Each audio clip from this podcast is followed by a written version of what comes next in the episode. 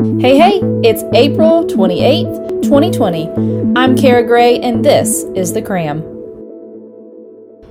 Here are the highlights. Here's your daily coronavirus update. The happenings. Germany reported nearly 1,200 new cases and at least 163 new deaths, but globally, close to 900,000 people have now recovered from COVID 19. You heard that correctly, and over in New Zealand, the government says it's eliminated the virus. Cue about 400,000 people heading back to work. The Happenings Part 2. Some U.S. states want to get in on that. See Texas, which is letting restaurants, movie theaters, and malls open with limited capacity this Friday.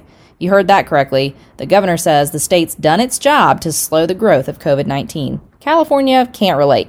There, the government's cracking down on stay at home orders after a heat wave brought lots and lots of people to the beach in Orange and Ventura counties. And in Botswana, the government's extending its nationwide lockdown by a week. The Happenings Part 3.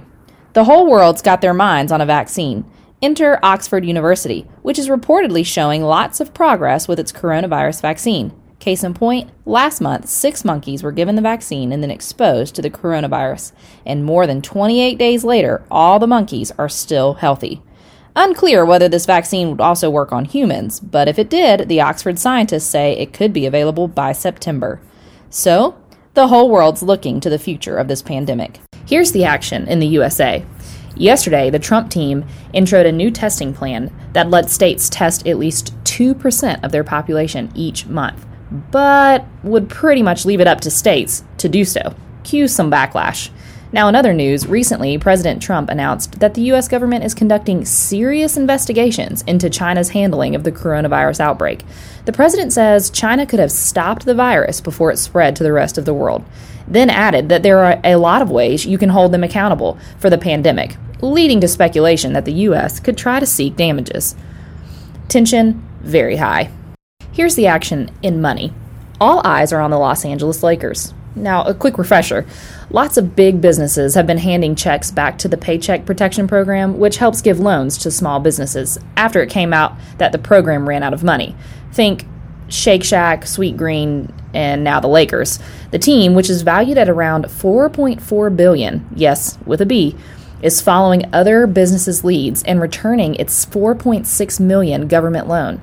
This comes after the team faced some backlash for getting the loan in the first place. Meanwhile, Diamond Offshore, as in the oil business, is filing for bankruptcy.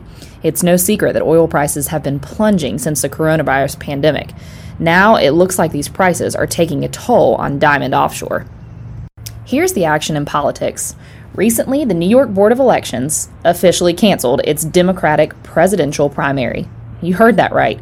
Reminder ever since the coronavirus outbreak hit the U.S., more and more states have been delaying their elections. And not long after, Senator Bernie Sanders suspended his campaign, leaving former Vice President Joe Biden as the last remaining Democratic candidate.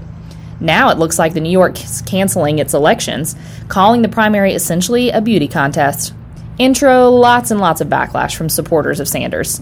Meanwhile, a Pennsylvania State House candidate and a group of local businesses are getting together to ask the Supreme Court to pretty please lift the state's shutdown order. Stay tuned.